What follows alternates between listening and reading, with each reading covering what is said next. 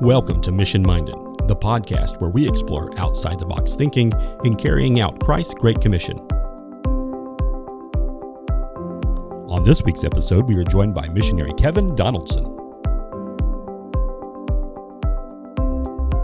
Our sponsor for today's podcast is Dignity Roasters Coffee, locally roasted and packaged by the distressed to fuel each day.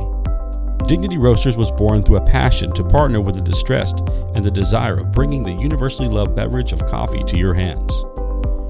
To order your own coffee or to learn more about Dignity Roasters, visit their website at dignityroasters.com. Now, here's your host, Jim Tingler. Hi, and welcome back to the Mission Minded Podcast. I'm Jim Tingler. I'll be your host today with a special guest in the studio. Hey, Kevin. Hi.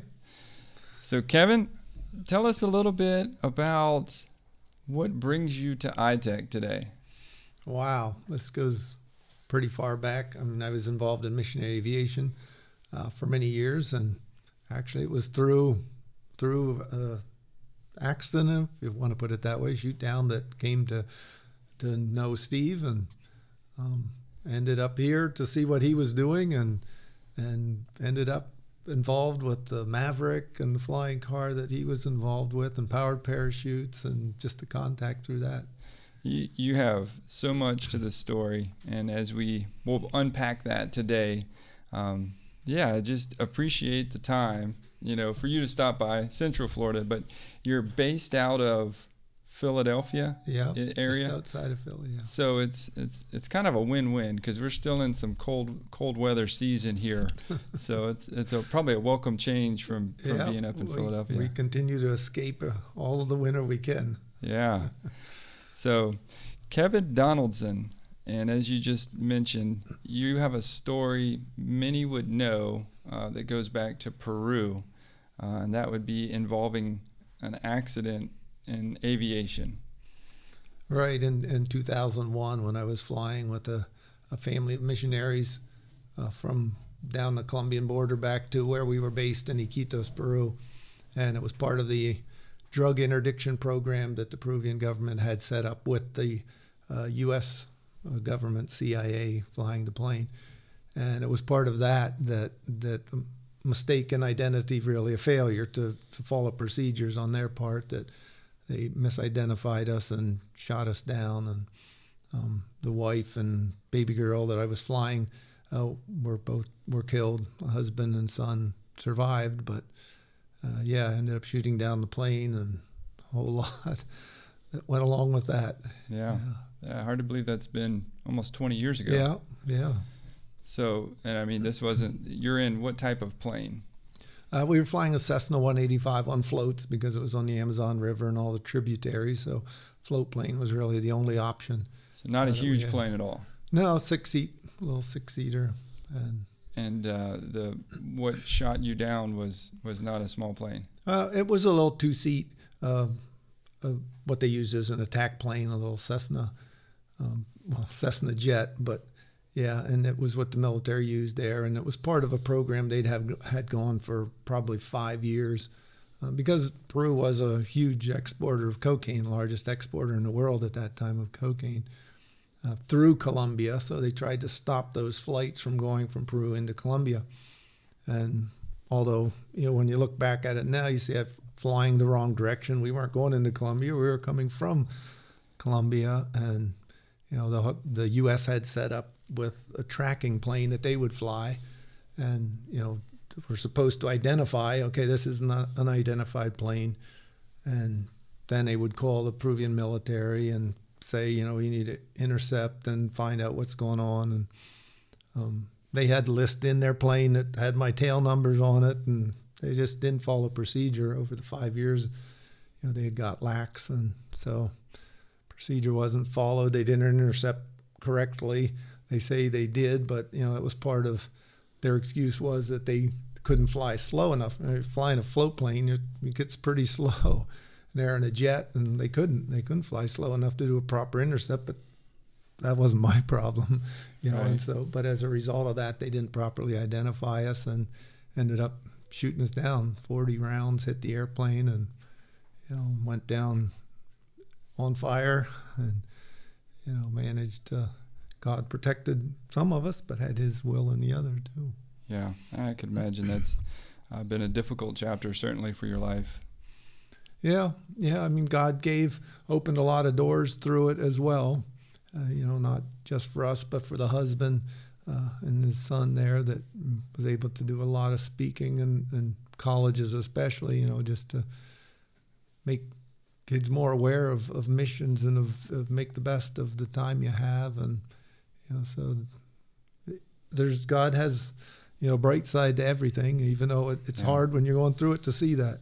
Yeah, yeah. And so they, you were just transporting the, the family, just probably a normal transportation route. And it was hus- Yeah. husband, wife, and yeah, two kids. Normally we didn't fly to the border area so much, but it was because the, the daughter, the the little girl, they were actually adopting her, so we had to do paperwork out of the country and back into the country as part of visa, which you know happens a lot in these. So that's why we had flown to the border area, but it was an area that taking off from there, I had no radio contact until I was in the air and able to make radio contact. But as a result of that, you know, they started tracking me right away because it just happened that the plane was in that area, the Yeah. CIA plane. And so, Yeah.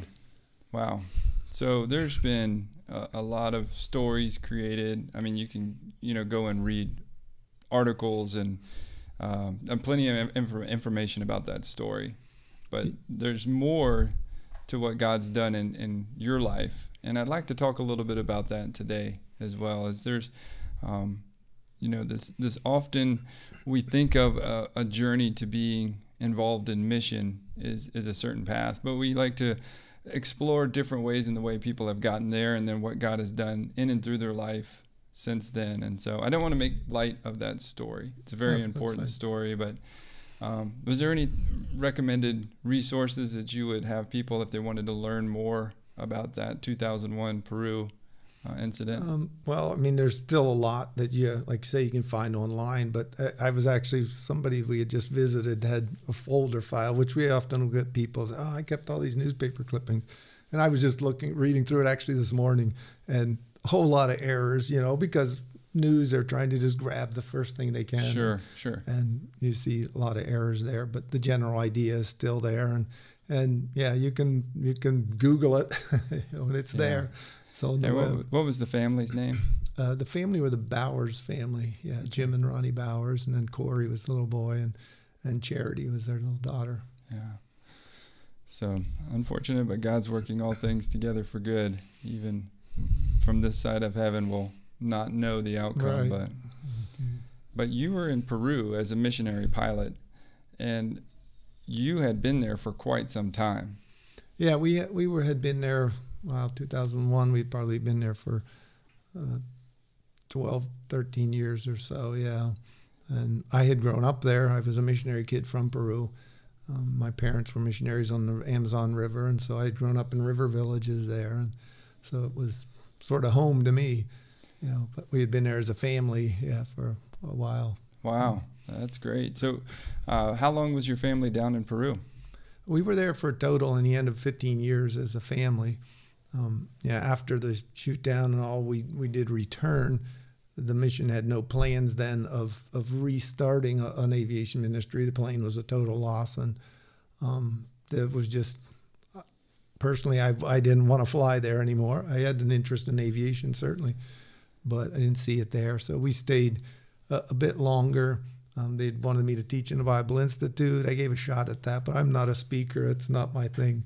You know, I might feel my gifts are more, you know, helps and, and being there, working with my hands. And so it was through that, that wanting to continue in aviation, that, that our focus was switched to a different part of the world. And, and so that's where God led then. That's great. Uh, before we get back to it, I think it's an important thing to note. You you grew up in Peru with your family, and when did you feel a call to aviation? Um, actually, it wasn't until later when I, I came back to the U.S. then to, for high school and developed uh, an interest in aviation. Not really through anybody in the family that flew or anything, but I, as as most young men, if you're looking at aviation, you look at the military, go the fun, exciting way. So I was looking towards the Air Force and flying that way. And it was actually through in my senior year through uh, the president of the mission that my parents were with. He was speaking at a camp conference, and afterwards I was talking to him, and he asked what my plans were, and I said, "Well, I'm interested in aviation with the Air Force," and he said, "Well, you know, God can use aviation," and hmm. and he pointed me towards. Uh, what then was Piedmont Bible College in North Carolina that had an aviation program specifically set up for training missionaries. And so I said, no, okay, I'll go look into it. So I went, visited, and ended up there the next year. That's yeah. great. I mean, you saw the need for aviation as a part of you know working right. in remote places growing up. Yeah, certainly the Amazon River is it's it's not a nice straight river. It winds and winds, and so the time savings is immense in, in an airplane as opposed to in a boat. You know, and with my parents, they had always used a boat traveling the river, and so I had seen that and um, my dad was sort of an itinerant preacher who traveled along the river and taught, and so he was. When I finally got there with the plane, he was my best customer.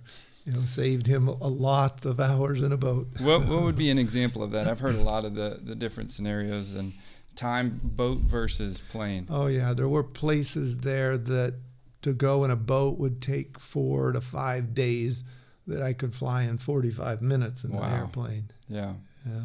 That's night and day right there. Yeah. So, so Peru, obviously, growing up there, you had a heart for it. You served there for a number of years, but there's another chapter after Peru. So maybe take us on that journey. What happened next? Okay. Yeah. Um, we we still had, like I say, an interest in aviation, and it was through a contact through the mission with a, another fellow who was a pilot in Africa, in Uganda, Africa, and talking to him, he had gone to Uganda to fly, but that had also been closed. And so he was looking elsewhere as a means to getting into a closed country, to use aviation into a country that you couldn't get in as a missionary. And so uh, one of our churches had paid to, for me to fly over and, and talk to him and see the work there. And, and just brainstorming together, we decided on an area of the Middle East to be able to get into using aviation. And so um, they were still pretty bound there. We were, we could pull up pretty quick, so we did, and and went then to the Middle East, and still not knowing what country we would be we would be working out of, but we're there and doing a bit of of Arabic language study, and same time doing survey trips into some of the countries there. But definitely with the idea that it wasn't going to be normal flying, it was going to be something more of a sport type flying as a means to reach to be in the country as a business and yet have a means of, of hanging out with whoever you know young people and stuff in that way hmm. and that's how we got into uh, the idea of powered parachutes you know which was we actually then went and presented that to uh, to the mission organization and they were all everybody just sort of looked and said uh, okay we've never had this before but um, and basically said, okay, we'll give you the green light. We're not putting any money behind this, but you know, do your thing. And it's amazing how God opened doors uh, there, and you know, we ended up in in United Arab Emirates, but through when you know we wrote back the mission, well, we got our visas now, and they're like, really, wow, yeah, it's a royal decree, because it, we ended up getting connected with a flying club owned by the royal family in the Emirates there and you know, visas were a royal decree from the sheikh, and and set up our business there then at the flying club, and we're there for nine years. So, and what type of flying? So, for those who might not be pilots and aware, I know you mentioned sport and powered parachute, and so how do those operate? And and you know what what would those even look like to somebody who's not aware of it? Yeah, it, it, it's very different. Yes, um, uh, the whole sport idea being just a means to, you know, to have fun flying. Because there, there's pilots, there's airline pilots and all who often are looking for just wanting to get back to the roots, the basics of flying. And that's what this club was set up for. It was just small aircraft. And um, we did what we called fun flights where people would come pay just to go for a flight. And the whole powered parachute side was something that they weren't doing there, but we saw as a as a unique thing. And it's basically a, a three wheeled cart, if you want to put it that way, with two seats and a propeller on the back that uses a parachute as its wing. you know, and so when you run to take off, the wing comes up and you, you fly slowly. You know, they're 25, 30 mile an hour airspeed and, and great visibility and just knees in the breeze, as we say, mm. you know, just out there in the wind. And so it, it was a, very enjoyable, you know, and went quite well. Yeah, it sounds like a unique way to use your your passion for for aviation and being on mission with it. Right. Yeah, and and you know the idea of these come as the ones we sold came as a kit from a company in Canada, and then we, they had to be assembled and you know and then do the training. And our initial idea was that we would get young people that would come and work with us in assembly. Um, that perhaps we didn't see as as clearly uh, because ended up that they're most of them they just buy whatever they want. They're not going to get their hands greasy to build anything and so that was a little different. But uh, being able to spend the time, you know, with them actually and training them, and and it was all based around the clubhouse. So a lot of the time, uh, you know, my wife had a huge opportunities there, just hanging out with the weekends. Whole families would come just to watch the airplanes or take a flight, and just the time sitting around, talking, chatting, asking questions, and you mm-hmm. know, just that personal contact is because I mean you can't be there just on a soapbox preaching, you know. Right, right. Yeah, you know, I think that goes back to challenge that that paradigm, you know, of somebody who is going into the world of mission, and the idea that you're going to go and, and be on a soapbox somewhere, but in reality. Uh, God is using people as you know somebody like yourself using the talents that they have and passions and saying okay what kind of business uh, could I support and have in this context and really bring value to a community? And then I'm reminded of Paul just becoming all things to, mm-hmm. to all men for the sake of the gospel. Yeah, I mean that that was from the very beginning. Had you know, had it been like that preaching and stuff, I would have probably never been in missions. You know, but even from when I was a kid, my grandfather always said, "Learn anything you can, God will use it."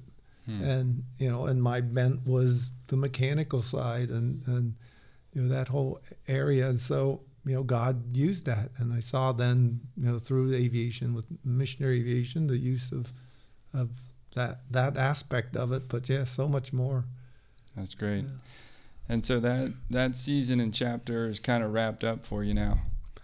Uh, yeah, we we did. We left uh, left the Middle East uh, back wow almost nine years ago now, because um, my wife's mother got cancer and they'd asked us to come home to care for her. And but we're sort of set, based settled there in the Philadelphia area, but we still uh, travel pretty extensively, one or two trips a year to the mission fields, you know, and, and whatever areas, construction, and and at this point, taking young people with us generally, if it's not too uh, too crazy of a trip, and just trying to pass the baton to get that interest in young people too to see the world beyond their high school. I love that. I love that part of your story. And and so, how old are you? I'm 62. 62. And so, I think that's a great challenge for those that might, you know, at that season of life have more freedom, maybe more resources to be able to do things that you're very concerned of passing it on, passing on the baton to that next generation. And so, what what encouragement might you give to those that maybe are wrestling with, well, what what would this next generation be interested in what I have to provide, or maybe a little bit insecure about that? Right. Yeah. Um, yeah. There's. I've just seen, you know, through the years that God can use anything, and and it's it's now with the with the you know internet and all and so much that you can search and find places like I-TEC you know that, that can have so many different branches of and it's not just standing there preaching you know that God can use in ways like that. And you know even the young people we've taken from our church you know on construction projects yeah you know God can use a roofer yeah you know to do a expand project yeah expand get a vision for the field and yeah. yeah, heart for his people working around the world. Yeah, and at the same time, some of those will be, you know, frontline missionaries preaching. yeah, that's good stuff. Well, Kevin, any final thoughts as we have uh, just had an opportunity to have a quick conversation here about the work and the the journey God's brought you on? Um, nothing in particular, I guess. Just it's been good to come back. We always try to come back to I-TEC now and then when we're coming through here and touch base. It's always something new happening here. That's what's exciting. It's exciting to see the new the new angles that, that you know ideas and, and ideas that other people bring in and just to take them. Sometimes they work. Whole Maverick, as as we know here, and and my experience with the flying car, you know, it was an idea that it didn't quite develop as planned. You know, yeah. It, so it, you are you are certified. You're a pilot for the Maverick. Uh, yeah, I, I came here and got checked out with the Maverick, and actually the first civilian one that they sold, you know, to was to the Sheikh there in the Middle East that I had uh, worked with, and you know, it, it ended up being a little more complicated. It's not a, a simple machine, and and they ended up crashing it. Nobody was hurt, but um, yeah, that one didn't end up so well. Yeah, yeah. Well, it was a interesting journey. We've we've learned a lot. You've learned a lot, and again, God is working all things together for a bigger story than than you or I can see this side of heaven. So yeah, certainly is. Certainly is. There's reasons behind things that we don't know now, you know, and but you try to focus and take what God where God puts you and what he talents he gives you and, and work with them. Give Yeah. them to him and he'll find a way to use them for sure. Amen. So for those that might be wrestling, you know, younger younger adults, and um, you're you're a little bit further along in life, do you feel that you've missed out on something by choosing a career and, and of uh, purpose and being on mission? Oh my, no, no. I, I, like I say, I grew up in, in Peru in river villages in the jungle. I had two older brothers who were twins, 16 months older than me. So we were just three boys in the jungle. And, know, when we come back to the States and people say, oh, do you know this TV show? I'm like, hmm, we didn't even have electricity. No, I don't know anything about it, but we did this and this and this. And like, it was fantastic way to grow up as a boy. And so, no, I, I nothing really I can say. I feel I'm I've missed by it. It's been a far bigger picture and a bigger world than most people that I find in America stuck in their little their little world, their little bubble. Try Yeah. to get them out of that. Yeah. Well, I appreciate you doing that. And I'm very encouraged by the work that you're doing just in your local church, just being on mission and trying to include that next generation and, and the work, work that's going on around the world. So, Thank you. yeah. Kevin, thanks for joining us today. And Thank you for having me. um, thank you for joining us on this episode of the Mission Minded Podcast. Thank you for joining us for this week's episode of Mission Minded. For more information on today's topic and show notes, please visit our website, itecusa.org. Mission Minded Podcast is produced by I-TEC. The goal of this podcast is to inspire conversations about Great Commission participation. The views, organizations, and individuals represented, interviewed, and discussed on the podcast do not necessarily represent an official position or formal partnerships with I-TEC.